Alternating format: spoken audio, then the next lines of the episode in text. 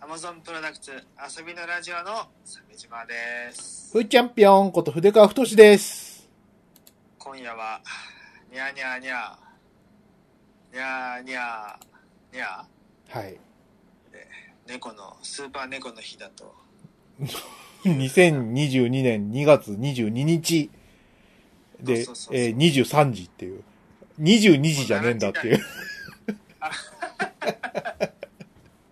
なんか奈良で時代以来の、はい。うんこの、数文字列なんですってよ。っていうかですね、鮫島さん。うん。鮫島さん、なん、なんなんですかあなたは。え、何が私は怒ってますよ。何の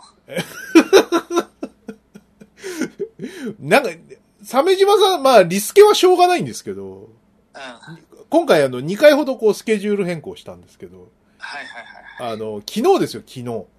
あ、昨日ね。ええあのーアマプロいつも11時にし収録するんですけどね。うあのー11時前に、ちょっと、鮫島さん大丈夫かなと思って、今日こそ撮らなきゃなと思って、ええん。そうそうそう。 LINE したらですね、今、今電車ですって言って、 そうそう。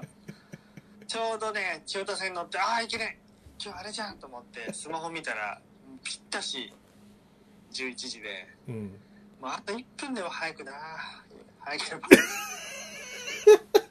ば。 1分でも早く入れたら、お前は、なんだよ、あの瞬間移動でまばしの家に着くのか。いや、違う違う違う。もう先に LINE 送られたのがもう、もう不手際だ。 バっか野郎。忘れてんだったらより立ち悪いよ。 お前が、お前が明日にしようって言ったんじゃないか。そうそう。いや、本来はね、うん土曜日収録で、それは僕は、あの、映画を見た日の晩だからね。はい。まあ、いつもはだいたい土曜日に収録だったから、うん。まあそうなのかなと思ってたんだが、うん土。曜日に返事がなかったんで、はい。日程をずらそうと思ったんだけど、日曜日は日曜日で俺は、あの、ボランティアがあるから、はい。それで延期になってしまってね。まだボランティアやってるんですね。えあの、ボランティアのメンバーの一人がね、もうやめたいって言って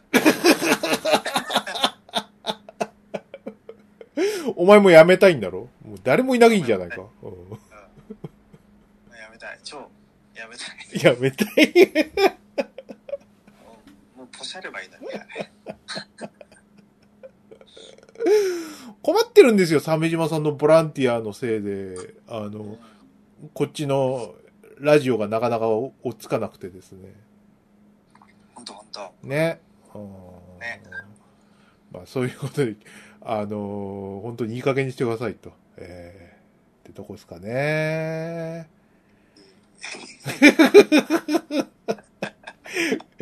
こっちも用事あるんですよ、鮫島さん。あ、そうなんだ。そうなんですよ。ねえ。はい。まあまあまあまあ。あ、そうそうそうそうそう。先週の予告ですよ。あの、うん。あ、ね、大会場の後始末。行きますって言ってね。デビルマンの再来と言われた。そう、デビル大マン怪の獣クソ、キングオブクソだと。うデビルマン超えだと、ん。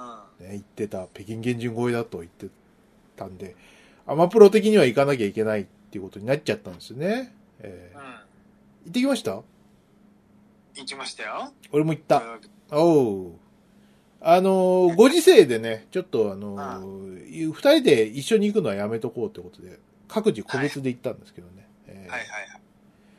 行きましたよ、俺も、なんだっけ、う土曜日の朝かな、モーニング、一番、一番で行ったんだ。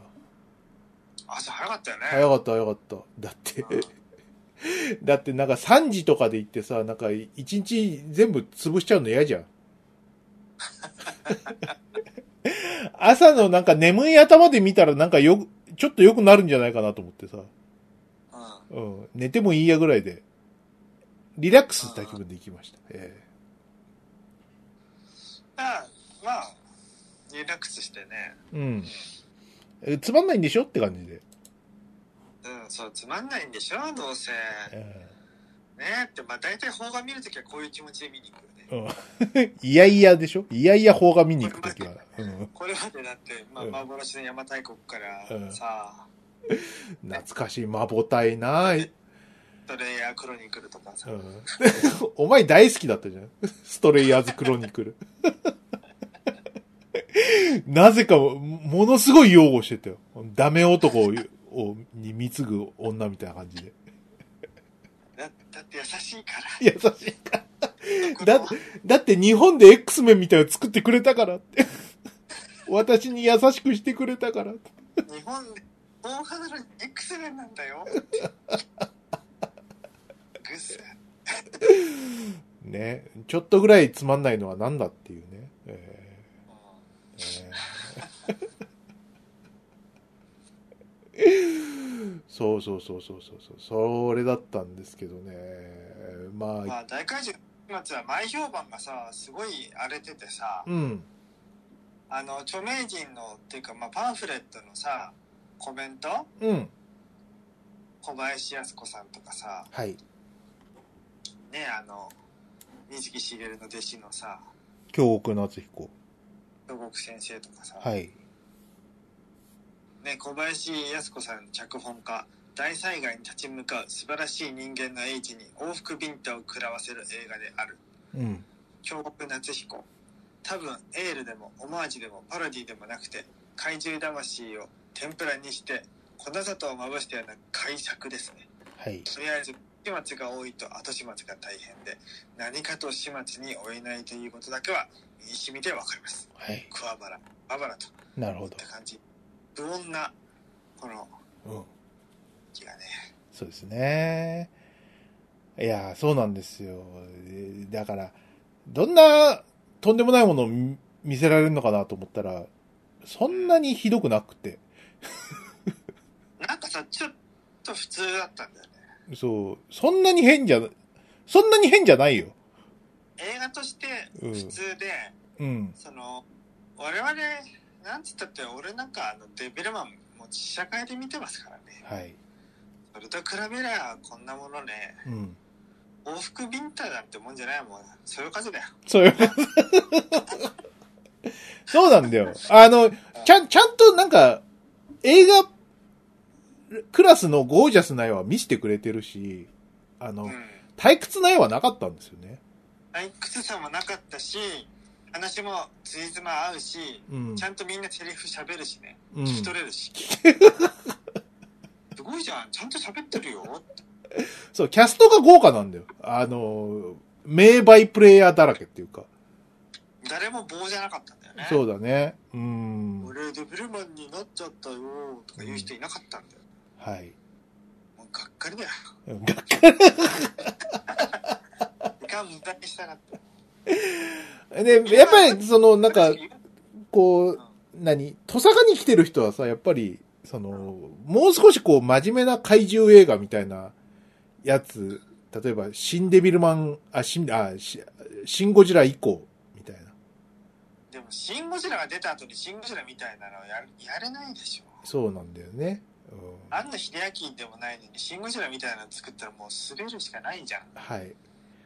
え それ考えたらこれで合ってたんだろうそうだよっていうのもあるんだよね、きっとだか。ねらできるの山崎隆監督だけだようん次やんだよね。うん、ゴジ ラ次やねるか。らうん、あ、ただゴジラザライドの評判がすごいいいんで、どうなるかわかんないですけどね。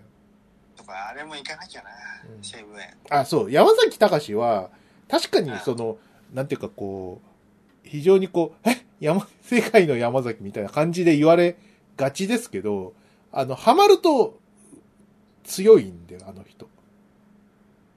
あの、アルキメデスの対戦とかすごい良かったんで、えあそうだった んだえ面白かった、面白かった。あれはすごい満足度高かった。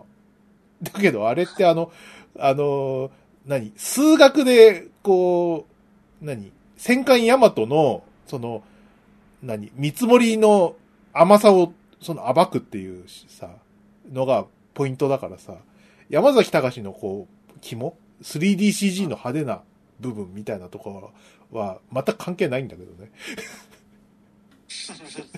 証明完了のところが一番見せ場だからさ。うんうん。らそれはどうなんだとは思うけどさ。うん。まあ、それはいいとして、そう、あのーこコメディだからね。大怪獣の後始末はコメディね。うん、そうそうそうそうそうそまあ、なんつったって、まあ、キャストも良かったじゃん。う。うん。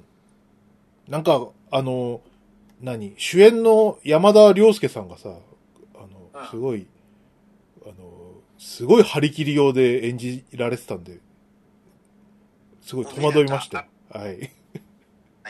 ええそこら辺もね、もしかしたら、その、なんか、場違いな感じをする一因だったかもしれないですね、なんか。他の、その、何あの、政治家パートがさ、ギャグだったじゃないですうか。ん。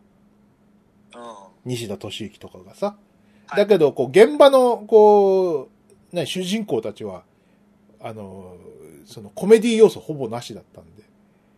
うん。そこら辺がちょっとこう、なんかえぐみとして見えたかもしれないですね。バカバカしいじゃないですか。あのう、ん。なんか、キノコまみれのひさ、なった、うその患者のさ、チンポだけ丸見えだったりとかさ、ん。うん。そういうの。ば、バカバカしいよ。バカバカしいでしょ本当に、あの、土屋太鳳ちゃんに、あの、真面目でいい子な土屋太鳳ちゃんにね、そんな、あの、チンポを隠させないでください。って思いました。あそこなんか、モザイク、ね、チンコ、チンコじゃねえ、キノコ、キノコ、キノコ、キノコ、チンコだったんだよね。そうそうそうそう。うん。あの、ストレイヤーズクロニクルでおなじみの染谷翔太くんがね、 はい。ところの、ね、プロフェッサー X 役。それで、プロデューサーあの YouTuber 役は全く旨味のない役だったんですけど、大丈夫だったんですかねなんか、染谷翔太とさ、そもそも浜田がくて、ちょっとキャラ被るからさ、はうい。ん、うんそうだ、金太郎、金太郎か。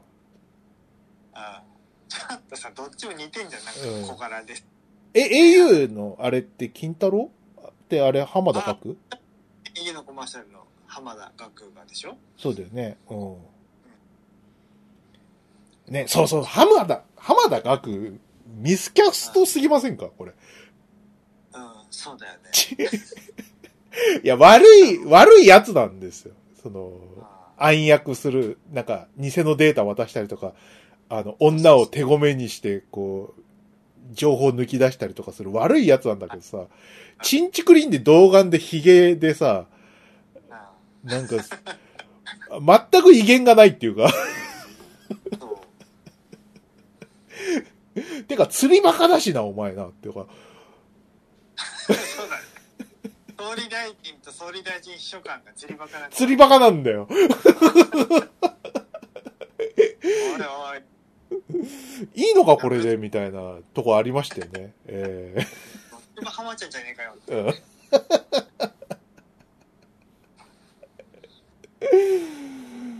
そうですね。えーあのお話的にはどの辺が見どころだったかでいうと僕はあの環境大臣の蓮舫さゆりさんっていうまあね蓮舫のコスプレをした布施恵里がはい。あのふざけまくるっていうところが僕すごいはい。あれこれだんだん見てて布施恵里が出ますっていうのは全く宣伝されなかったで CM とかではうさ、ん。まあアイドルみたいなグッドルッキングガイとグッドルッキングガールがさ出てきてはい。あの、がいて、みたいな。とこまでしか、まあ、ポスターからは伺い知れないけどさ、うん。案外不整理出番多くてさ、そうね。あの、ほとんどヒロインでしたね。うん、ヒロインがいや、パン、パンチラも見せてくれるし、不正に。切ったね、切ったね、パンチラを。もろをさ。メインになってね、 不整理のパンチラ見れると思わなかったですね。えー、俺さ、あの、ビシバシステムがなんか好きでさ、子供の時にさ、うん。ね、住田さんと不整理だよね。はいもう一人、だけど、もう一人いた頃のビシバシステムは知らないんだけどさ、うん。やたらこの二人の顔覚えてたからさ、うんあ不正理だと思ってそうで生理が出るとは知らずに見てたら、不生理がやたら出番多い な。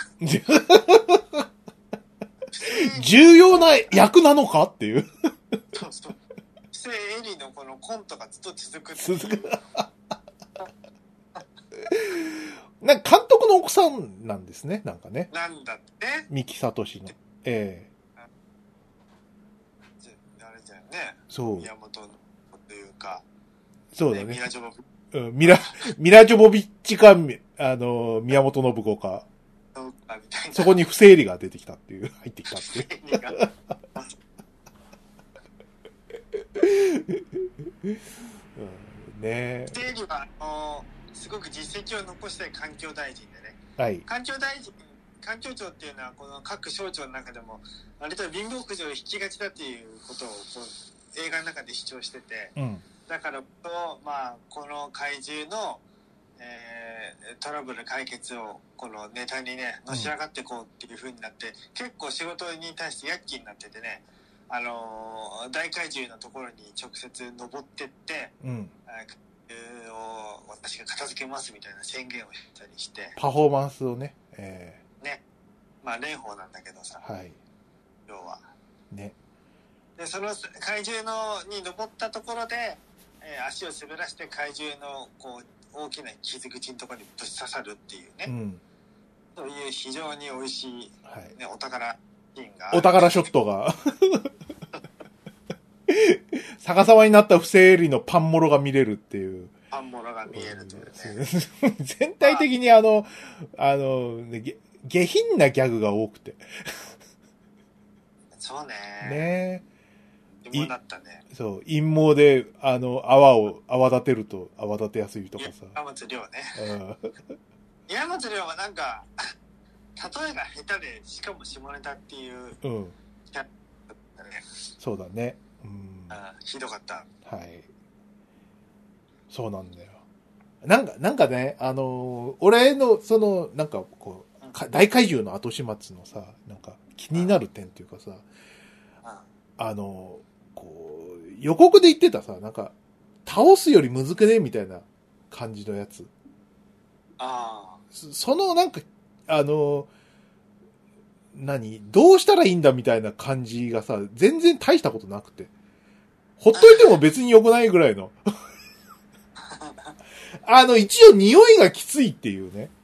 その、うんことゲロが混ざったような匂いが充満して、で、これが拡散しちゃうと。なんとかしてくれ、みたいな感じなんだけど。そうそうそう。なんだけどさ、シーンによっては結構近づいてんだけど、防護マスクとかしてないし、買ったりとかさ、うんうんするわけじゃん。うんうん。でさ、あの、お俺がそんなにこう、それ大したことなくねって思う理由の一つにさ、俺あの、なんだ、新大久保で働いてた頃にさ、俺があの働いてた雑居ビルのさ、その、エレベーターの下にある、こう、貯水槽みたいなとこが壊れて、あの、ビル全体がうんこの匂いがしするところで働いてたことがあるのよ。ひどいね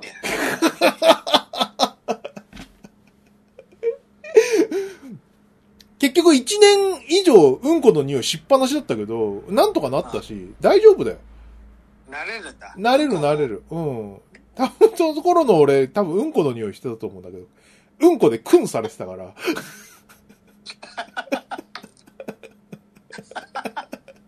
いや、だって、その、何壊れた貯水槽からさ、匂いがこう、エレベーターの通路を通ってさ、各界に送られてくるんですよ。はいはいはい多分絶対クンされてたよ。ブラックだしさ、すげえ長くあの会社にいたしさ。だけど大丈夫だったし、まあ、あの、この大怪獣もさ、残して、ね、あの、環境資源にして、ああ、じゃあよかったねで終わるんじゃないか、みたいな。うんこ、ちょっと日本がうんこ臭くなるぐらいどうでもいいだろうっていう。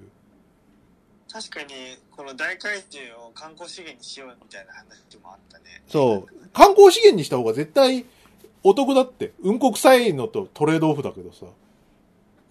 うね。うん。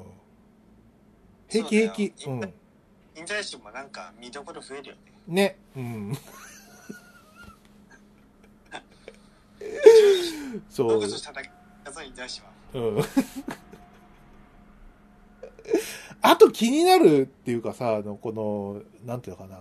これ、割とこう、あるあるの方が仕草なんだけどさ、あのー小物の設定がしょぼい。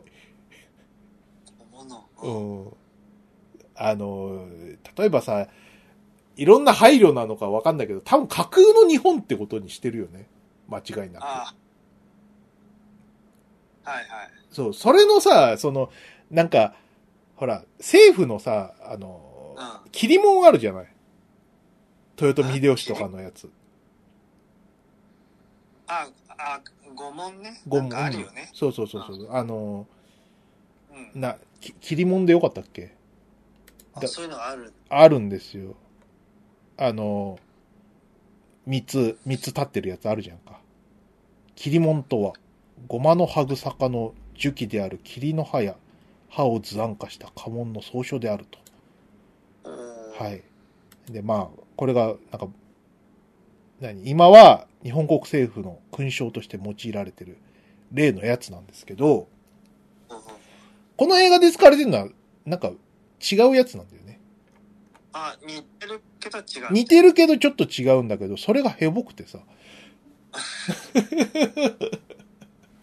あと、その、自衛隊もなんか防衛軍みたいな名前ではあるじゃないですか。あそうだったね国防軍って国防軍みたいな名前だったけど、その、なんか、あの、は旗もちょっとヘボかったりとか、あなんかコメディのクオリティなんだろうけど、そこはなんか大真面目に作ってくんないとちょっと乗れないよなとかは思い、見ながら見てた。うん。あーまあそうねそう。あとなんかこう、韓国7割、中国3割みたいな、架空の国のクレームみたいなシーンが2回あったけどさ、うんあんぐらいでやるんだったらもうやらなくていいよみたいなのとか。ああ、韓国パロディの謎の国ね。そうそうそうそうそうそう。韓国まあそ、散々とすればうん。韓国の持ち方だよね。そうね。うん。ああいうのとかちょっと、なんか、もっと、いやる、やらないんだったらやらないで。やるんだったら、 いやるんだったら本物でやれよ、みたいな。なんかもう、監督が思いついたこと全部入れたいっていう感じで、うん。脚本家がめっちゃ苦労して詰め込んだ感あるよね。脚本もこの人でしょあ、そうなんだ。そう。監督、脚本、三木聡だから。あ、じゃあやったんだね。そう。だからなんかすごい整理されてない部分とかめちゃくちゃあるよ。だからその、なんだっけ、主人公のさ、なんだっうん。けな、何さんだか忘れちゃった。新た。 新た新たがさ、すげえあの、か仮面ライダーだって最近乗らねえぞみたいなすすげえバイク乗ってたけどさ。 トラ人が、そう、トライチェイサーみたいなやつ乗ってたけどさ。北部隊一等得意、うん。新た隊員です。あれがなん、あのバイクがすげえ活躍するシーンは別にないしね。ないないない。うん。もったいねえ。なんだそれとか思いながら見てましたけど。うんね。そううね。いう、そのなんか、例えば、特務隊うん。はなんかあの、政府直属でどうたらっていう、設定はあるけど、別になんか国防軍となんか、何かあるとか、そういうこともなかったし。うん。感覚は管轄が違って怪獣専門の部部署なんでしょ、そうん、う。なんかね、すごい、あの、消化不良な部分が多かったしさ、その、なんかね、と思いながら見ましたよ。えああそうだったんえうん。鮫島さんはだいやまあとにかく詰め込みすぎててちょっとこう過剰かなとかねダムを破壊するとかさはいはいはい。松重さんがさあの、匂いを大気圏外に竜巻を作ってうん。なんとかなんか唐突に始まりそして唐突に終わってそしてそれらはなかったことになるみたいな場面が連続うん。慌ただしいし状況を整理して飲み込んだりすることがなんかできないまま話が続いていくから、うん。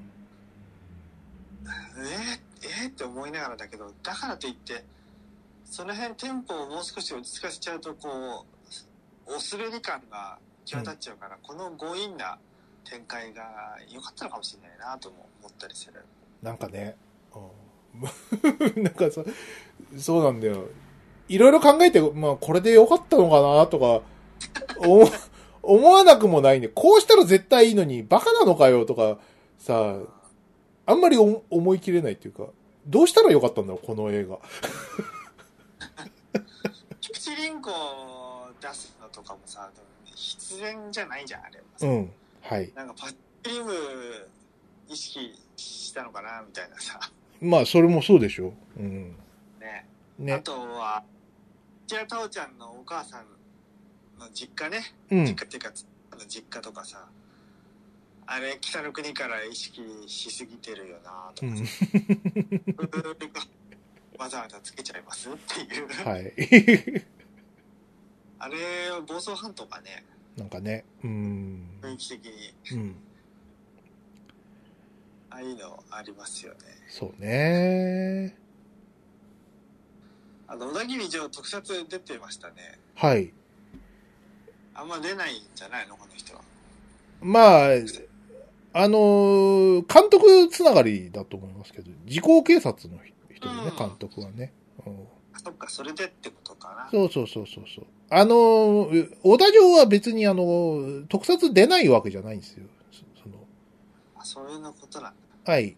あのーこの人はあの、何戦隊ヒーローとか、ヒーロー嫌いでうん。通ってる人なんで、うん。あの、あれなんですよ、あの、仮面ライダークーガンの時に、あ、違うかな、うんその前の555とかなのかなの、あのーえっと、オーディションで、あの、俺、あの、ヒーローとか嫌い、嫌いっすから、みたいなこと言って、つまみ出された人だったの。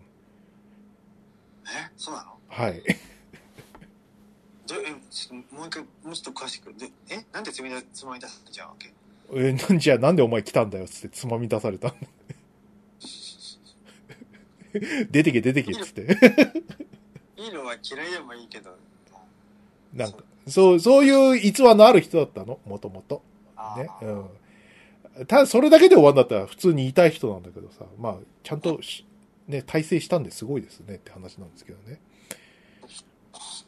そう。で、あのーその、翌年に、その、何復活する仮面ライダーの、う長くか仮面ライダーって IP 途絶してたじゃないですか。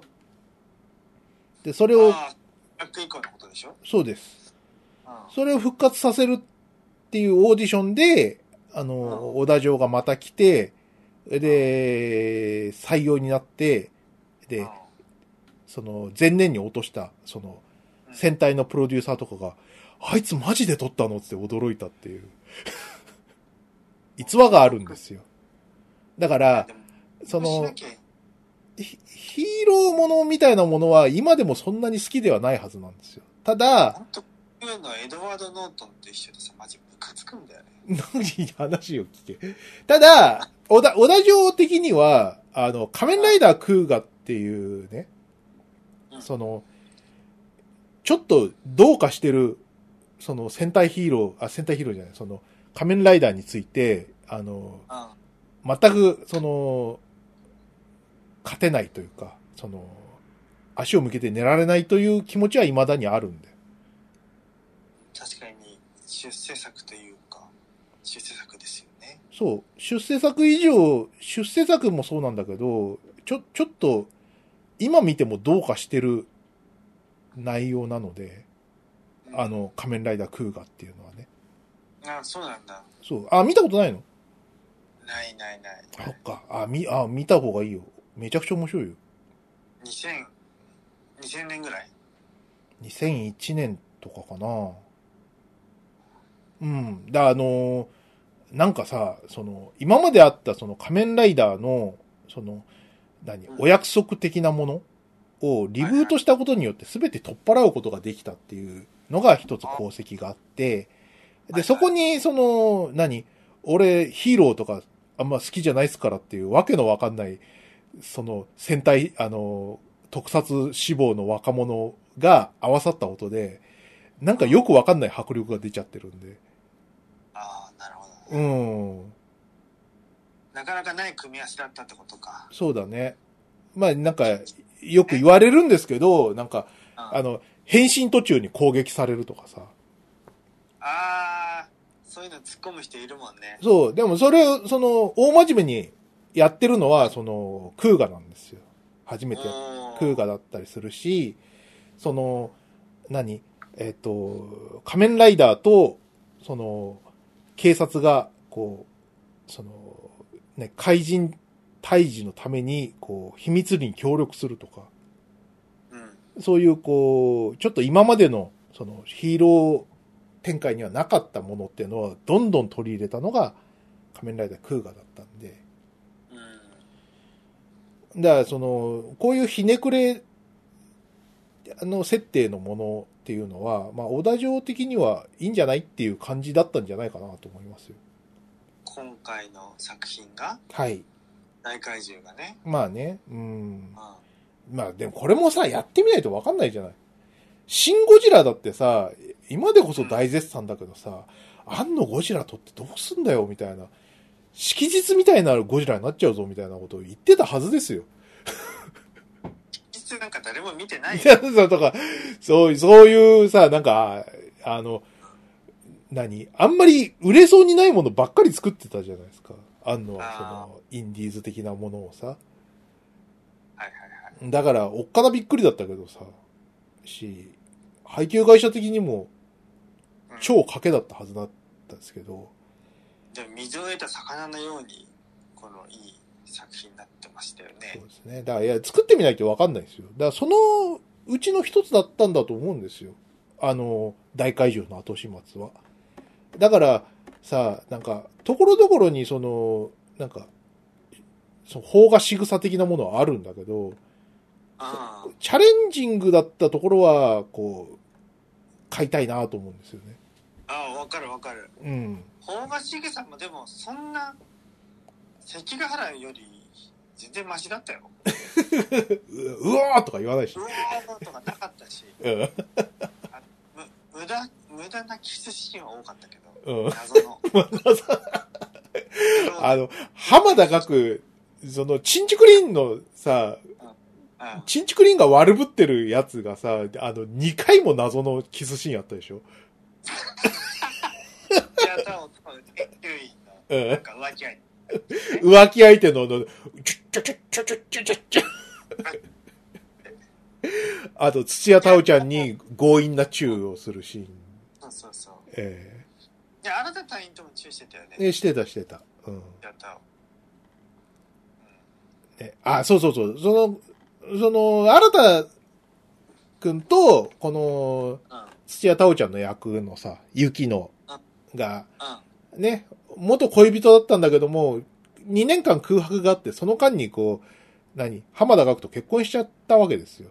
で、なんでこの2年間、こう、あなたは音信不通だったのみたいなところも、映画の中の謎の一つとしてあるんですよね。はいはいはい。はい。まあ、結果、その新田くんはあの、ウルトラマンだったっていう話なんですけど、そうだね。はい。オチですよ、これは。ええうん、オチですね。そうですね。えーそれ、それをさ、その、大怪獣の後始末の前にさ、あの、しうんウルトラマンの予告あったでしょシン・ウルトラマンの。そう、新ウルトラマンの予告があった映画で、ウルトラマンでしたっていう映画見るってちょっとシュールだなっていう。シュールだ。だ大怪獣、まあ、後にお話の中では希望という名前を付けられるんだけれども、うん。この希望はなあの人間の力では正すことはできなかったが、宇宙からやってきた謎の光によって、えー始末されたんだよね。はい。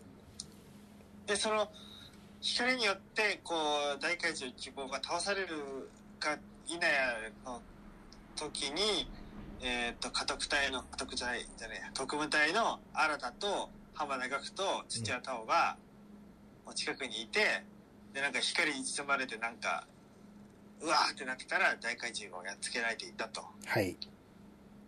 で、その日から、新たは2年間音信不通になってしまったんだよね。そういうことっすね。はい。何やってたの何やってたんですかねそこはわかんないんですよ。あなたは怪獣倒したら、なんか、いやー、飛行機落ちちゃってさーって言いながらさ、うん。なん か、おーいなんつって。おもいっつって帰ってくんじゃん。うん。あなたは何してたのまあなんかよくわかんないんですけど、まあなんかあったんでしょうぐらいの感じで別にいいんですけどね。あの、ラスト、その、新た隊員がさ、こう、ウルトラマンになって、あのー希望を持って、あのあ宇宙そうそう宇宙に怪獣がそ宇う宙に運んで。宇宙に運んでいくっていうラストでさ、あの、すあのスパッとこう、行く感じは嫌じゃなかったし、あの、うん。いいんじゃないのって俺は、そんな気なんだけどね。ふざけんなとかあんまり思わない。でも思うんだよ。うん。そんな腹立てる映画じゃなかったよ。うん。あその、やう。っぱ怒ってる人は、お思ってたのと違うっていうことだったんじゃないのかな。そうだよな。だからさ、それは、きっと、なんか、あのー営業、なんか広告的な問題だったと思うんですよね。うん。どうやって売るかみたいなところをさ、少し間違えてたんじゃないかなと。あうん。だって、そりゃ怒りますよ。中華料理出るかと思ったら、そのショートケーキ出たら怒るでしょ。あ。うん。まあでも美味しいからね、ショートケーキも。まあ、あでこれは、う全然うまくない例えだったな。なんて言ったらいいんだろうね。 思ったもんじゃなかったっていうのは結構やっぱ、い怒りに、なんか怒られちゃうんだよ、やっぱね。そうね。うん。うん。そうそう、思ってたのと違うよって。うん。でもなんか、お、お、俺はなんか、なんか、そういうさ、なんか、挑戦の一つだと思うと結構愛おしいなって思うよね。いや、いいよいいよ。ストクルみたいな、うこんの、かわいい。ストック。はい。日本の X メンこと、えあのー、ブルースさんね、小田切城の。ーはい。登場時にさ、こう、グレン隊みたいなやつらでさ、うん葉っぱが得意。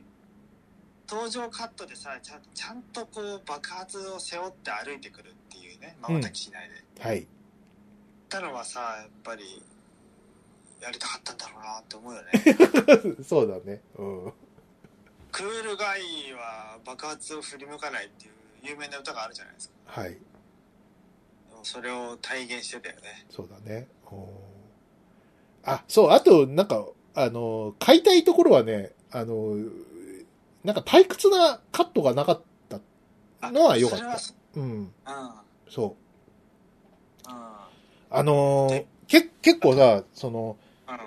まあ、デビルマンとかガッチャマンとか、ガッチャマン。いうところが、あの、名前が上がってたんですけど、あの、全然、あの、おあの、つまんなく、それらと比べるところないですよ、その、俺的には。そのそうだねガッチャマンは、あの、白組のパート終わったら、とあの、途端にあの、お金なくなったんで、めちゃくちゃ面白いんですけ ど。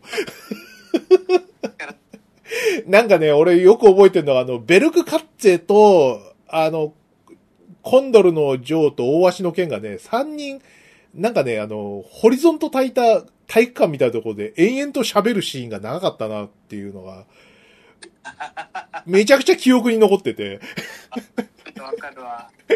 あれなんで俺、あれ1800円出して、体育館で話し合う三人の男たちを見ているんだろうみたいな。あーこれはもう言い逃れできないわけですよ。映画館ってやっぱりちゃんとこう、きちんとこう、絵を作って、見せていかなきゃおかしい ですから、1800円のものですからね。あの体育館でホリゾンと耐えちゃダメなんですよ。そういう意味では、大怪獣はそんな退屈な場面はなかったね、なかっためっちゃ別に、あの、エピソードを詰め込んだからってのもあるけどね。ね。あの、なんか、例えば、あの、浜田学がさ、歩いてる、なんか廊下、なんだその面白廊下みたいな。あるあるあ る。謎の廊下。赤と青の、あの、そうそう奇妙な照明が焚かれたさ、あの、うんな、どこ、どこなのせ政府うん何国会議事堂どこ何うんうんうん。あるよね。 なんかね、うんあと、あとあれだね、デビルマンみたいになんか謎のあのお友達出演もなかったんじゃないまあ、まあ、なかったあかな。なんだけど、うあんれ。は、そんなのしない。普通は。あ、もしもし、ちょっと音が途切れがちですね。ああ、な、なんて言いましたお友達出演みたいなのがなかったじゃん。はい。デビルマンは小林幸子とかさ、え意味も出てきたじゃん。うん小錦とか。うんそういうのなかったなよ、これなんかね本当に今、すそれ改めて聞くにつけさ、あ、ひ、もうひどい話だなって思うよね。ひどいよね。当時の話題の人だからね、それ。なななんかあの、何あの、紅白歌合戦のさ、あの、あ大行な人、大行なセットの小林幸子さんでしょとか、うん小。錦有名ですよねとかさ、有名、有名。そういうさ、あの、非常に浅い、浅いところの話題性を狙ったキャスティングがいっぱいあったんだよね、デビルマンあはっ。た、デビルマン。よかったな。 本当でも、し信じらんなくないあんだけさ、あの、何東映的にはさ、どれだけ長い号にお世話になってんだって話やよ。 どんだけも、そのビジネスさせてもらったと思ってんだって話や。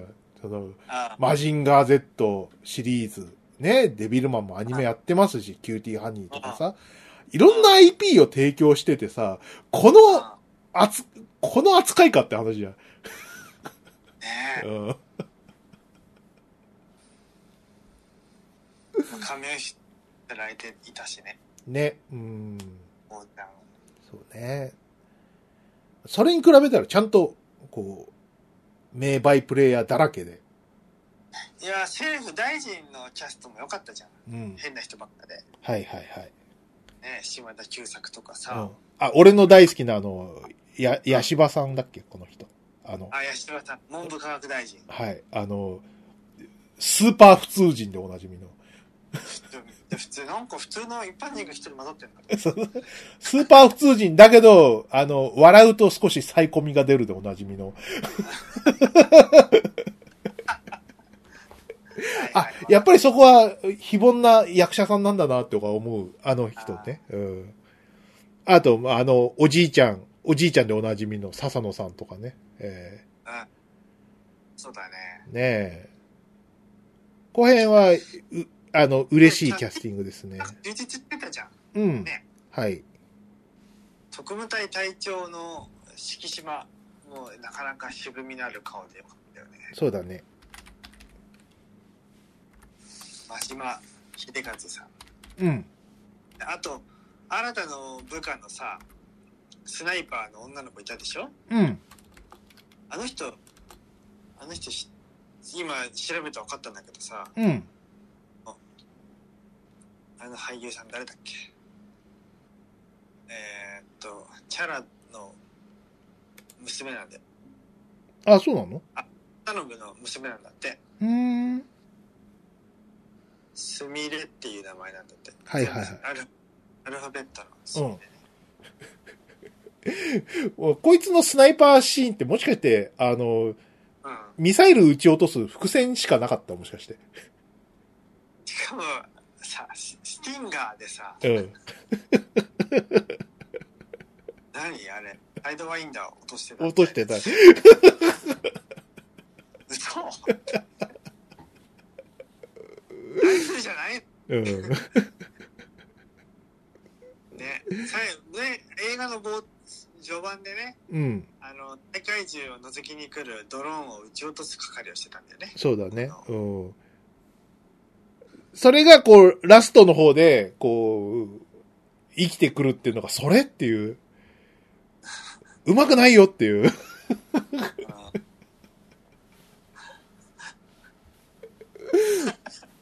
そういう、なんかね、うん。とか、って、脚本は、脚本はもっとなんかあの、なんか監督脚本で別に構わないんだけどさ、なんか、もうちょっとチェックした方がいいよっていうのは、ありますよ。ええ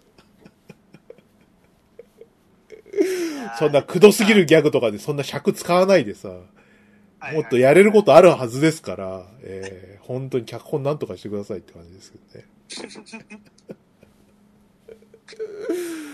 なんだ、結局あれじゃん、なんか、俺も鮫島さんもさ、は大怪獣の後始末、意外と好きってことで落ち着きそうなんい。うん。で意すけど外。と好きなんだ よ。まあ、入ったっていうか、生理劇場だったと俺は思ってるんだけど。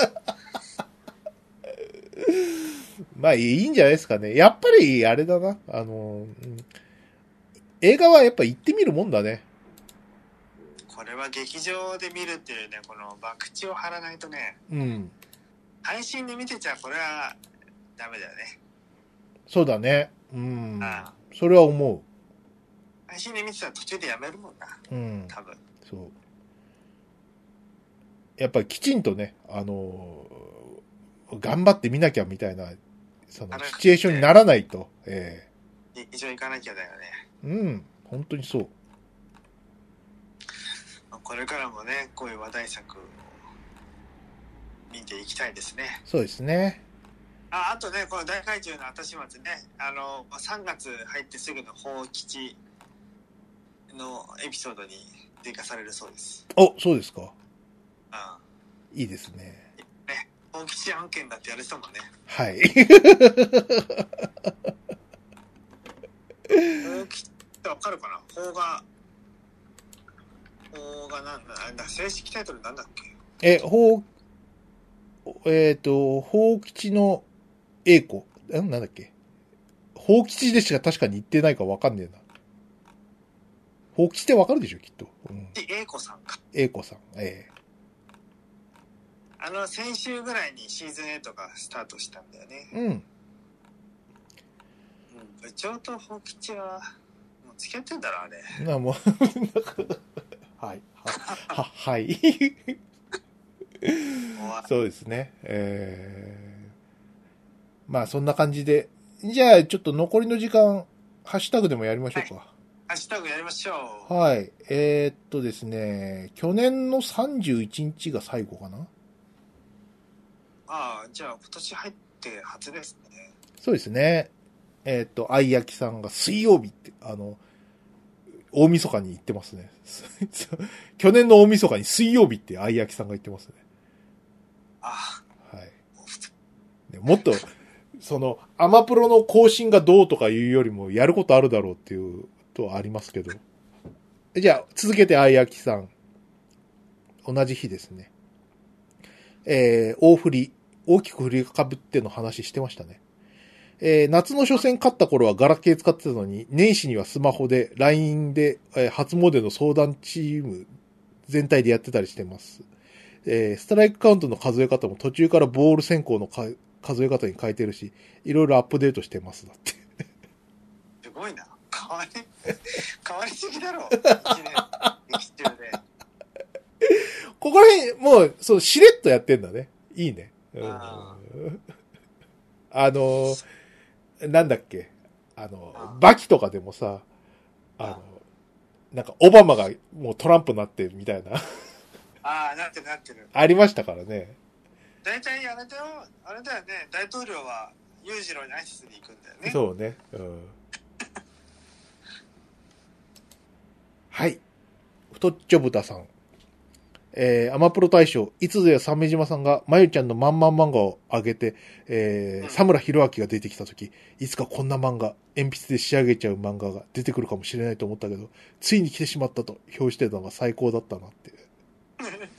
懐かしい。懐かしいよね。 そうですね。でもさ、あのーその年代、90年代前半とか80年代の頃のうん。漫画を描くにはとか、藤子不二雄漫画教室と赤塚不二夫のとか手塚とかさ、うん。どれ見てもさ、みんなペン入れしろって。はい。えー、だりーと思ってたじゃん。うん。とかながらに、いや鉛筆でいいし、うんな。何そのペン、ボールペンしかないんだけど。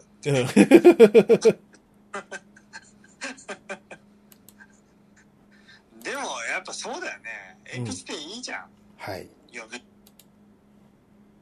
まえちゃんのママ漫画はいい、いいんだよ。そうだね。うんペン入れとか、別に、もう、法律じゃないからね。はい。まあでもすごいね、この、花垂れさんの漫画もさ、その、落書き鉛筆漫画だけどさ、こんだけいっぱい書くと、やっぱ上手くなっちゃうっていう、そこだよね。絵の恐ろしさって。うん。上手くなっちゃうんだよ。昔さ、あの、なんか、高校とかの頃はさ、そういう、何、ことを聞くにつけさ、別にいいじゃねえか、上手くなったっていいじゃん。なんか悪いことあると思思ったけどさ、全然問題あるよな。上手くなっちゃまずいんだってっていう。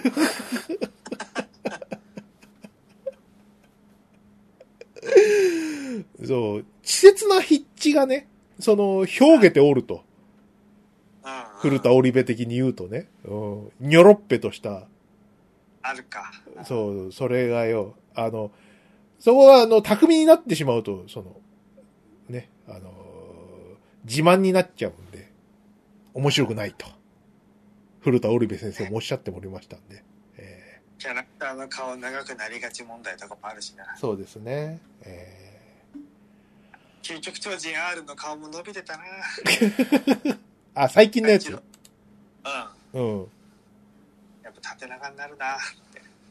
絵はね、不思議なもんだね、なんかね。うん。不思議なもんだね。なんかね、最近はね、そういう縦長現象を編集部の方でももう認知してるらしくって、うん。他にもう縦長になってるんで、ちょっと書き直しましょうねっていうふうに言われるんだって。そうなんうだ。ん。だどの漫画家は忘れたけど、うツイッターでその漫画家さんがあのキャラの顔が長くなってきてるからなおなお直しが入りましたっていうん。そうなんだ。大変だな。うん。はい。じゃあ次行きましょう。トシさん。はい大晦日更新のアマプロ聞きながらガンプラ作ってるって。あの、トシさんの方があの画像がセンシティブな内容が含まれてる可能性があるっていう やつでそう。なのええあ表示してみたら、あの、バラバラの、あの、シャーザクが。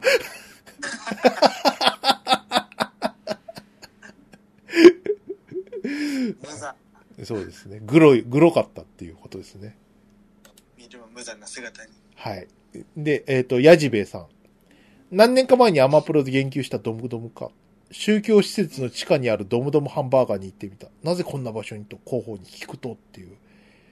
あ、霊波の光の地下のレイハンのとこドムドムですね。うんリリアってなんでここなんだよと思ったよねうん。あ、でも行きやすくてよかったですね、あそこああ行きやすかったかは。いあ、まあ行きやすいっていうか、行くときはあの、若干の緊張はあったけど、そのうんうんうんまあ最終的になんか、あの、声かけとか別になかったんで、なかったなかった、うん基本放置なんだな。ああ、よかったよかったって感じで。で信者さんたちは結構挨拶してくれたよねそうだね。それはゆ嬉しかったですね。えうんあーこんな街にがいや住みたくないなえわかんない。でもあんだけさ、街のど真ん中にでっかくあってさ、うあんなにこう人が通ってるってことはさ、町内会費気分で、あそこに住んでたら入っちゃうかもしんないなとか、あの時はちょっと思った入ね。うん。んいやちょっとわかるんだようん。やが人は年を取りそして孤独になっていくでしょそんな、そんなでかい話してないんだけど、まあ、はい、どうぞ。ええそうなってくるとさコミュニティに属することがさ困難になるわけだよねはい。大晦日って死んでいく中でこうい子供は家から出て行ったりするじゃん、うん。まあ、人事情により俺の子供はもう巣立っていってしまったんだけど、はい。早かったですね。ええ早く 子供手離れちゃって今早い早い。やがて俺はあの家に一人暮らしになる可能性がいい現時点で濃厚なんだよねはい。となるとこう誰かに定期的に会うこともなくなってくんだよねうん。仕事も引退してしまったりするとはい。そうするとさやべえ老人になっちゃうんだよ やべえ、老人。うちの近所にヒットラおじさん住んでるだろ あ、いたね。うん。あれになりかねないんだよ、ね、ガンプラをガンダムおじさんとかになっちゃうかもしれないじゃん X メンおじさんずっとつるっぱげで車椅子に乗った人がうろちょろしてるとかさね、プロフェッサー X コスプレおじさんになるわ。おじさんとかさ両手から爪生やしてさなんかひ,、うんひげもやじもじゃらのコスプレしてるおじさんアメコミと現実の区別つかないおじさん。なくなってえルビーをルビークオーツのバイザーをつけたおじさんがとかさ、うんそうなるー、はい。やっぱり何かしらコミュニティに属した方がいいと思うんだよそうね。だからこの礼拝の光でしたけどえそれ にかそれの受け皿が宗教になる可能性はあるよねえうん。そうですね。はい。じゃあ次行きます。あいやきさん。長いなここでまだ真ん中、アマプロ126回 V ガンダムをアホ、アホほど語る。増補版その1って書いてますね。こんな回もありましたね。それアホと語ってたよねそうだね。懐かしい。やっぱりえ俺この時出てないもんねー出てない出てない。うん。あのー、話た、あのー、鮫島を置いてきたって。この戦いにはついていけないっていう。そうかって。確かに、間違いない。戦いについていけないだろう。あれ、一晩話し、話してますからね、あれ。寝るわ。約10年前ですね。もうそんなに経ちますか。あらららららららら。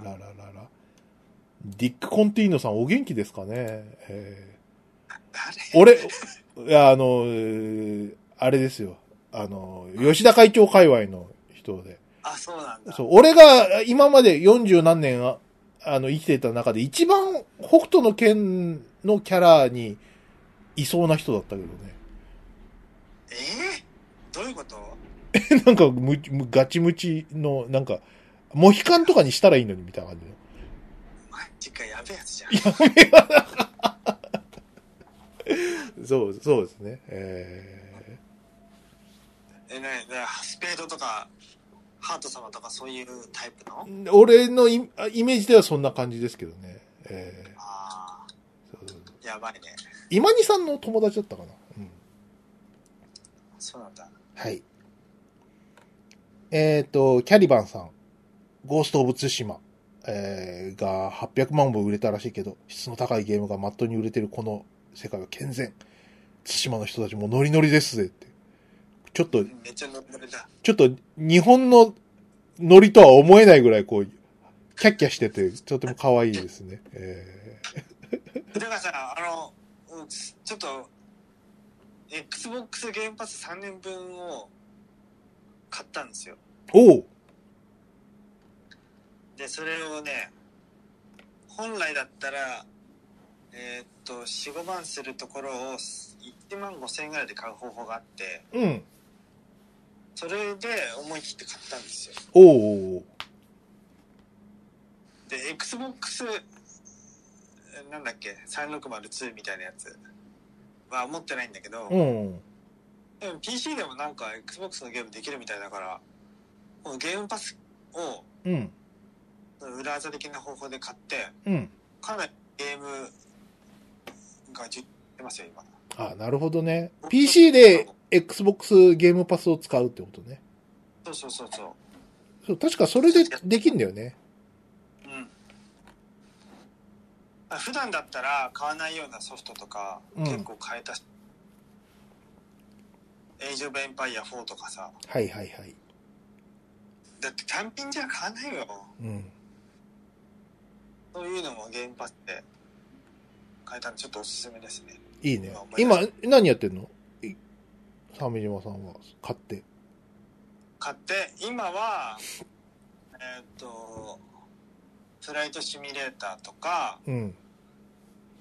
エイジオブエンパイア4うん。だね、はい。主に。あとはあれですよ、スノーランナーとか、うんアイアンハード。あと、バトルトードの最新作もあるんですよ。あ、もう出たのバトルトートの最新作って、あの、面白そうなやつ。うん。文鳥のやつ。うん。これは、うんまあ、まだちゃんとは、まあプレイしてないですけど、冒頭だけですけど、うん。あと、ハデスとか、あ、評判高いやつ。評判高いやつ。そういうのも、なんか、こう思いつきでちょっとダウンロードしちゃおうかな、つってうん遊べいいですね。えーはいごいいいんだけど、あの、PC が落ちやすくなった。ああ、そうですか。急にスンって止まるようになっちゃった。あら、まあ全部。うんあ、俺もね、今、あの、スイッチであれやってるわ。あの、ファイアーエンブレムの、なんだっけね。ねどういうこといっぱいあるじゃん、ファイアエンブレム。ファイアーエンブレムのはなんだっけ花鳥風月みたいなやつ。いつも忘れちゃうんだよ。花鳥風月だがし、あし風林火山みたいなやつ。あー、九連ポートみたいなやつ。えっ、と、そうはうんファイヤー。あ、風花。風花なんていうのこれ。風花、雪月って書いてある。そうそうそうそう。それそれそれそれそれ。あーあー、はいはいはいはい。やってるやってる。うん。これ。あ、マジで。そう。あのーい別に買うつもりなかったんだけど、あの、去年買ったあの、なんか、あのーなんだっけ、1万円でゲーム2本買えるチケットみたいなやつあったじゃん。あれ、あれ、そういえば、もうそろそろ期限切れ、切れるんじゃないかなと思ってさ、あんまり使ってなうい、そのスイッチを久々入れてさ、確認してみたらあ、あの、チケットの締め切りが残り1日って感じでギリギリだったんだよ。ギリッギリじゃん。うん。あぶねえと思って。で、リストの中見て、どう、うん、でもポケモンやら、多分やらないしな、アルセウスとかダメそうだしな、と思っうて。んうんじゃあ、ファイアーエンブレムでっていう、消極法で買ったんだけどさ。俺、だからその、何、ずーっとその、何、スーファミの頃から、はいはい。あゲームボーイアドバンスちょっとやったかな、ぐらいで、ファイアーエンブファイアーエンブレムを遠ざけてたんだよ。あちょっとこう、素敵な思い出を汚したくないっていう、まあ、うんおじさんの気持ちわかるでしょその、あ。あまりにもその、紋章の謎が好きすぎて、うん。うん。もう続編でダメになったりとかするとこ見たくないみたいあーな。別れましょう私たちみたいな。そういう感じだったんだよ。俺とファイアーエンブレムって。うん。うん。だけど、その、そういったこう、何、ぐ偶然のいいたずらでさ、運命のいたずらでちょっとファイアーエンブレム君と、また一緒に過ごすことになっちゃったんですけど、今あんな感じなのね、なんかね。あんな感じででも、まあ、俺は知らない。知らん、なんか、なんかさ、あの、俺、ま、俺という主人公はさ、傭兵としてこう、お父さんと一緒に働いてるんだけどさ、うなんかふとしたことでこう、知り合った、こう、なんか貴族とか王族の息子さんたちを助けたんだよ。そしたらなんか、はいあの、お礼にちょっと、うちの署の修道院寄ってってくださいっつって、行ったらさ、ん。うん。なんだかんだで、ちょっと先生が足りないから、あんた先生になったくれっつって。先生になっちゃってさ。うん仕事を得てしまった。仕事、うん、そう。で、なんか教師とかになってんですよ。え、えーマジでって。あ、こんなゲームだったんだ、みたいな。でさ、ファイアーエンブレムってさ、なんか、なんか、まだ触りだからまだわかんないんだけど、あの、なんか、カリキュラムとかあるらしいんだよね。その生徒育ててみたいなさ。あはいはいはい。で、まあ、多分、それが終わったら戦争とかに入っていくんだろうけどさ、ファイアーエンブレムって死んだらそのまんまじゃないですか。ロストしちゃうんだよそうね。だから、あ意地の悪いシステムだなと思って、こう、感情移入させ、させにさせて、うん。はいもう、し、お死なせるのかいみたいなさ、はいお前の子だ、お前の教え子だぞみたいなことをはいはい。言わす、なんか、そういう仕掛けなんだなと思って。け、結構お気に入りですね、今のところは。えうん。実際ロストするのかねえロスするみたいだよ。マジか。うん。いだやからあの、なんか、カジュアルモードとかだったら復活するみたいな、イージーモードはあるんだけど、はい。ノーマルモード以上は、あの、死んだら復活しないやつだね。マジか。うん。まあ、ちょぼちょぼやってます。や、やろうと思います。なはんいか、うん。キャデザも本当最新版って感じだね。そうだね。キャラデザは本当良くなりましたね。いや、昔は昔でよかったじゃないですか。昔は昔で良かったですけど、あの、 それこそ、一番大昔、ファミコン版のファイアーエンブレムの時うん、うん。と か、どこの手塚プロダクションだみたい なさ、映。画、映画な。映画ね。うん。でも、大田部さんとか、手塚プロとかね、撮ったんじゃないのいや、どうだ大ろ田部う。わかんないけど、でもあの、当時さ、あの、ピグマリオとか書いてたあの、和田真二が、漫画さんね。うあの人が、ファイアーエンブレムハマっててさ、あの、ん。うん。うんおすこのゲームすごい面白いんだけど、あの、えー、私書きましょうかみたいなこと言ってた。 もう我慢、我慢できなかったらしくて。絵が垢抜けないんだよね。垢抜けなくてね、本当にもう絵が古くて。本当に、本当にね、うん。 80年代の時点で相当古い。うん。 60年代ぐらいの絵柄だもんな、あれな。あ、ファイアーエンブレム90年入ってるよ。90、あ、そう。 90年じゃない多分。ワンって。違うそうなかんなだ。うん。もうその時点でもう、そうね、24時間テレビみたいな絵柄だったんで。えーあそっからまあよく、その、最新作まで行きましたよ。えー美しくなりました、皆さん。えあいや、今、最先端の絵柄になって、ーそうですね。よかったね。はい。じゃあ次行きますよ。いい、次。はい、アポロさん。あ、いつものあのー、ポッドキャストの拝聴報告ですね。おお、えー、660回聞いていただきましてありがとうございます。ありがとうございます。えウデカさん、このアポロさんの拝聴報告の中で聞いてるやつってありますー、いやー、ないななんか聞きました、鮫島さん。あ、ないですね。そっか。なんか、あ、そうだ、前思い出した。爆乳ラジオ聞きたいなって思ったんだよな。はいはいはい。そう。なんか爆乳のラジオ聞いてたんですよ、アポロさんは。おお、爆乳の。うんおお、いいよね、ば、ぜ、一番、一番さ、あの、何、活用できないメディアじゃん。ラジオで、爆乳って。爆乳。似てるゼロだから ね。爆乳が一番活用できないメディアでさ、爆乳ラジオって言ってんのすげえ面白いなと思って。うん。はうんいいや。ーいいな。覚えてたら聞きます。次。滋賀健太郎さん。アマプロ、はいはいアマプロ用語、若林があって、プペってんなーって言ってます ね。え ーキングコング西野さん。キングコングひ 西野さんはさ、その別に映画もう立派に作ったんだからあの、つ次の絵本書きなよって話なんだ けど。書けないい、やもう書かないの書けないの何なの、うんいや、もう全部出し切ったからね。だって、プペルは全部西野の化身だからね。はい。これは、まあ、放吉で語られてたけどさ。そうね。うん。すべて西野さんという。え全部西野が、もう出すことないんだよ。えうん。はエッティの全てがそこにあるから。い。はい。もうないから。だから、西野はもうないんだよ。もう何にも。全部出した。はい。辛辣言い方が。うんははい、行きましょう。エンマコオロギさん。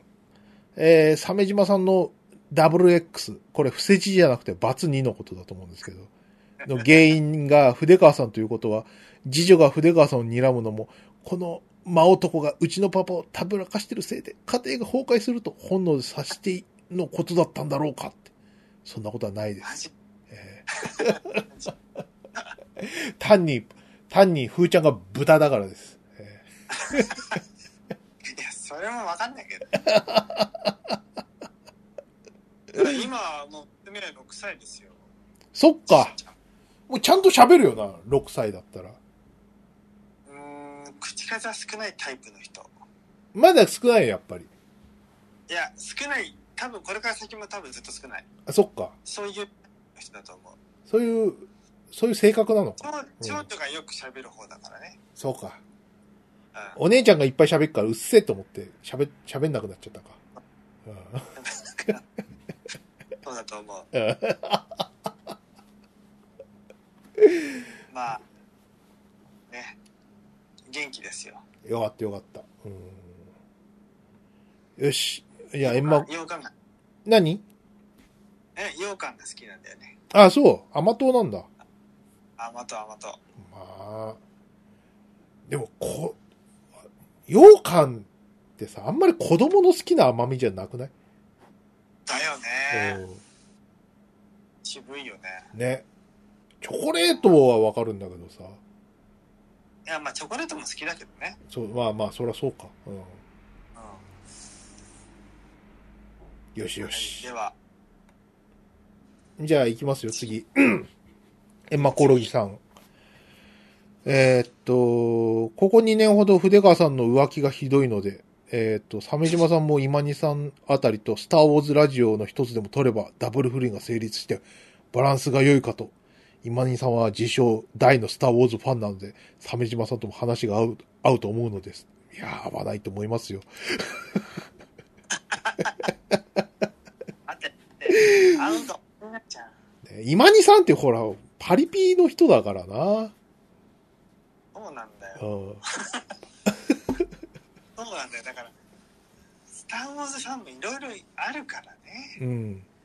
本当に本当ピンキリだから、は俺いファンを名乗ギリギリ名乗れるぐらいだからね俺とかでもねこれあの、要はス、ススターウォーズ問題、あれですね、ビートルズ問題ですよね。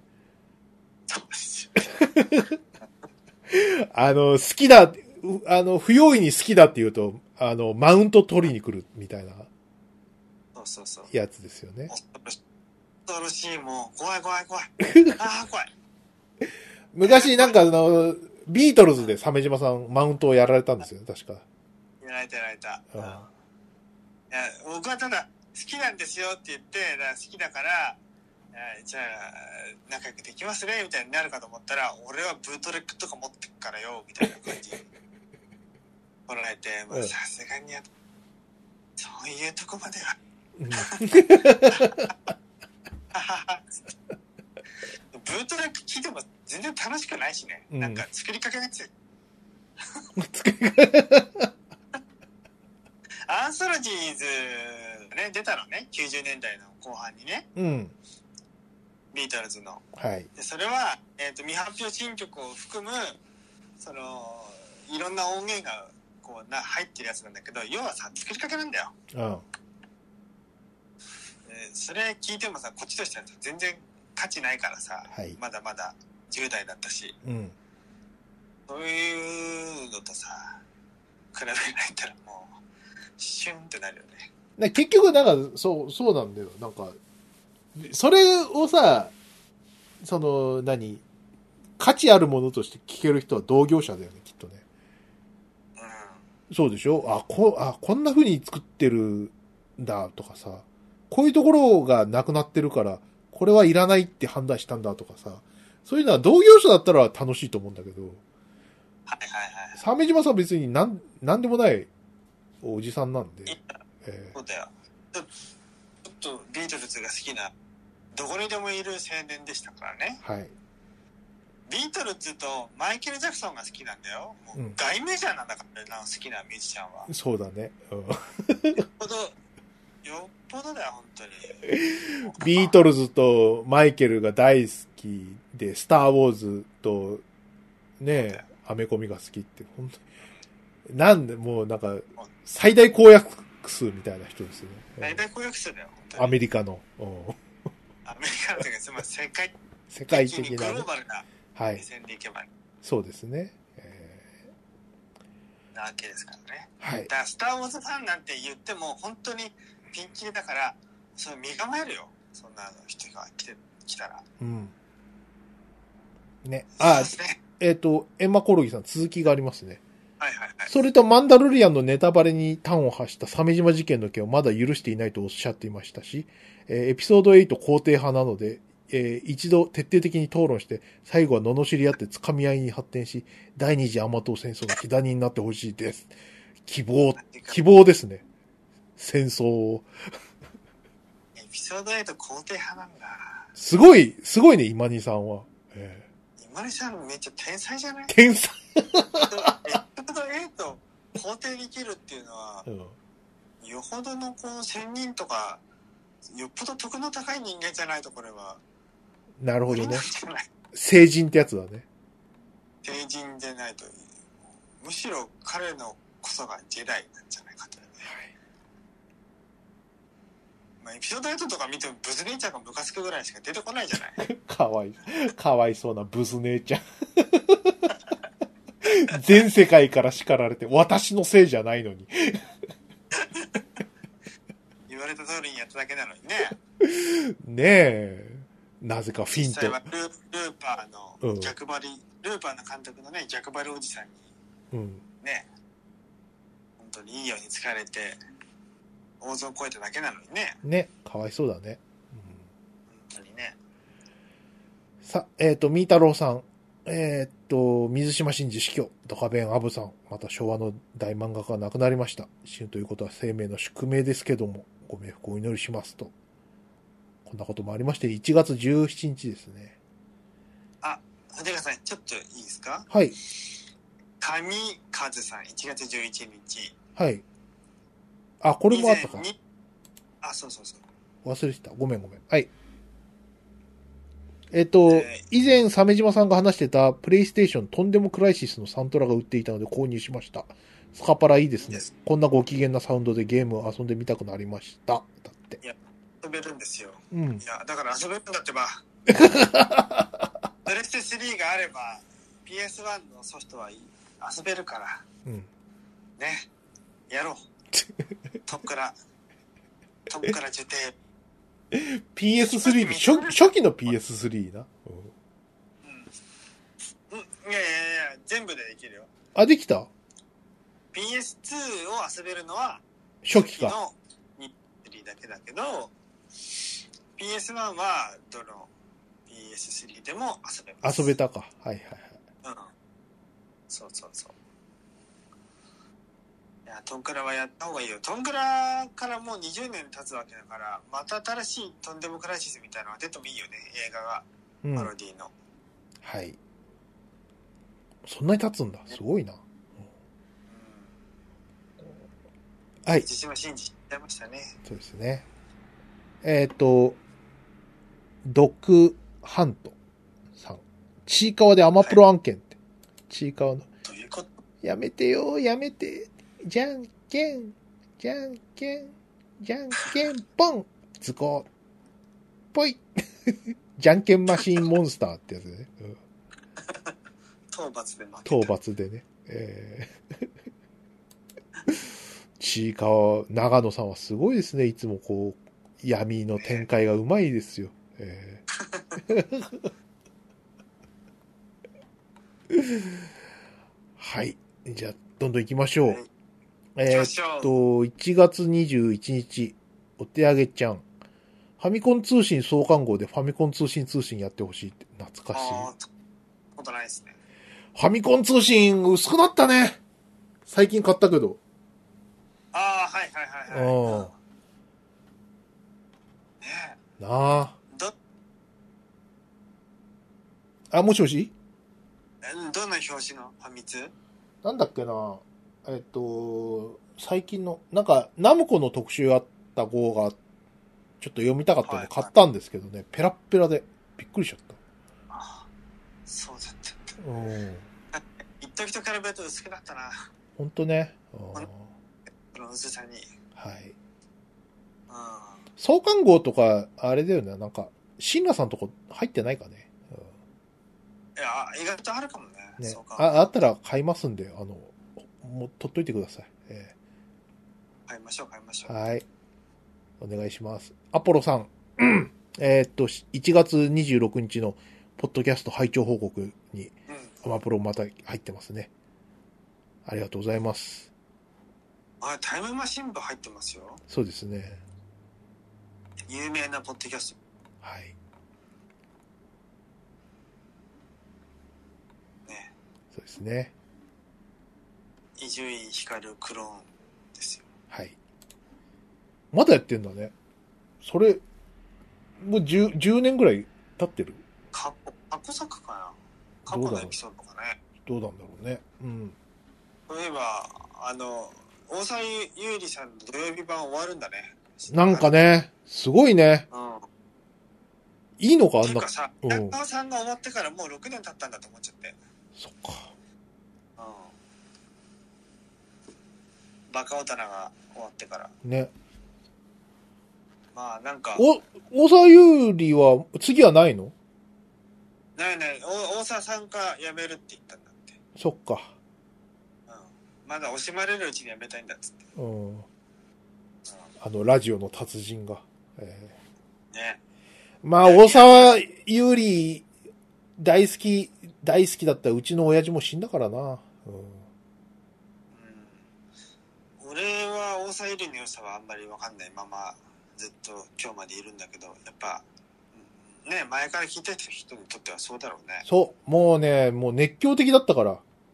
うちの親父とかさ、あの、何あの、歯科材料部っていうさ、その、うん歯医者さんに、歯医者のそうそうそう、その、はい、歯とかいろんな卸をやってる作業やってたんだけどさ、あのーなんかその作業中にその、なんかほら、うなんか歯削るやつとかさ、あの、うんうんなんか加工するやつとか、で、音とかするじゃないですか。振動とか。うんそのためにさ、なんか、あの、ラジオが聞きづらいから、あのラジオ、うんラジオのカセカセットデッキをさ、こう固定して、あの954にこうハンダでくっつけちゃってさ。え本当にいたんだそんな人そううちの親父はその一人だよ。うん、で、TBS ラジオしか聞けない箱になってて。 どうせ他の聞かないからっていう。まあまあそうだよねそう。特にアナログチューニングはめんどくさいもんなそうなんだよね。うんでも、他のラジオで、なんか、あの、何、カーラジオとかでは、なんか、あの、高田文夫とか聞いてたけど、ああうん日本語事務、事務所ではずっと TBS ラジオだった。うはいはいはいはいそうかんそう。っていう、さ、熱狂的なファンがもう死んだりとかいろいろしてますからね。ゆうりさんも。うん。これもしかすると佐古道夫だけが生き残るかもしれ ない色気よりも食い気の佐古道夫は。えなんとかなんとか開催っつって ーやって もう色気も食い気もないだろうって いう。都市的に。やめたね 佐古道夫がさうん。俺のさ声から想像する佐古道夫のイメージとさ実際の画像検索した佐古道夫全然違くてさはい。この前びっくりしちゃったよそっか。俺の中の坂道夫は川端小原のメガネの方みたいなイメージだったのうん。それをちょっとね年上にしたような感じはい。実際の中ちょっと小林幸子よりの派手めな顔の人なんだねそっか。俺もちょっとああけ見たことないからわかんないですけど、そういう顔なんですね。思ってたのと違いすぎてちょっとえじゃあ俺の坂道はどこ行ったの 俺、お前のじゃねえって。怖くなっちゃってそれで え、じゃああの人はどこにっ て。あのメガネの、うん。ちょっとなんか、つるっとした顔したおばさんは、え、じゃああの人はって。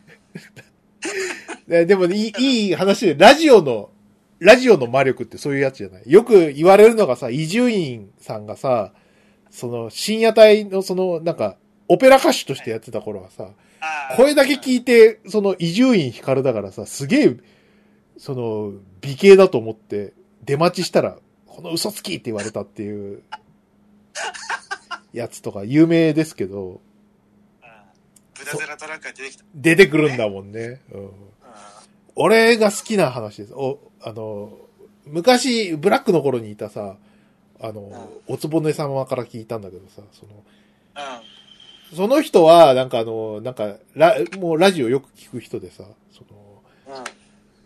なんだ三宅裕二いるじゃないですか。はいはいはいはい。三宅裕二、あの人ラジオから出てきた人で、あの、三宅裕二のラジオすごい好きで聞いてたんだって。で、めちゃくちゃ声いいな、かっこいいんだろうなと思って、あの、うん。想像の三宅裕二とか書いてたんだって。 デザイナーで絵心あるから。で、あのー、な、テレビで出てきてびっくりしたって言ってた。 そう、そうか、ビジュアルと、その、声ってさ、あのー、何繋がんないと勝手に美形にしちゃうとかあるかもな、と。 ああ、それわかるかも。俺は別に三宅裕二が美声の持ち主とは思わないんだけど、こビジュアル知らないで、三宅裕二ですとかしか聞いてなかったら、 もしかしたら思っちゃうかもなとか、なんかね、いい話だよね。いいね。ね、うん。 ちょっと今、メモ帳に佐久道夫の似顔絵描いてるから、なんで 忘れないうちにこの人のこと忘れないであげようって。わかったわかった。じゃあ、あの、それ、あの、佐古道夫の、その、似顔絵描いたら、あの、無言で、あの、ツイッターにアップしなよ。わかった。うん。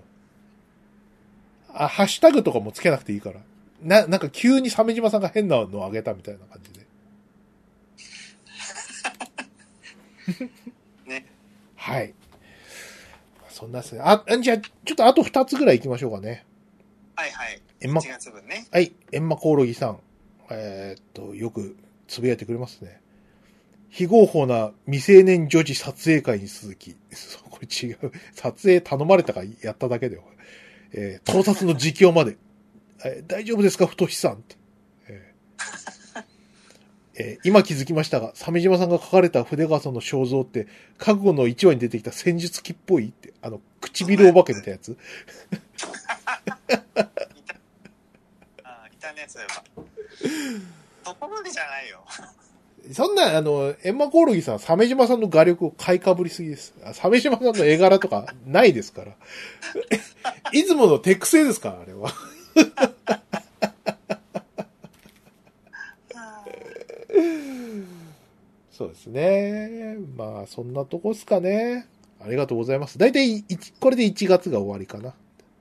そうですね。はい。ということで、皆さん、どしどし、あの書いてください。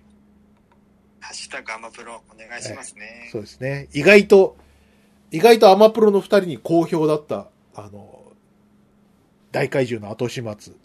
俺はここが嫌だとかもいいですよ。えああ、そうね。大怪獣の後始末の感想とかね。ーそう。ちょ、ちょっと、ぬるくなってませんかみたいな。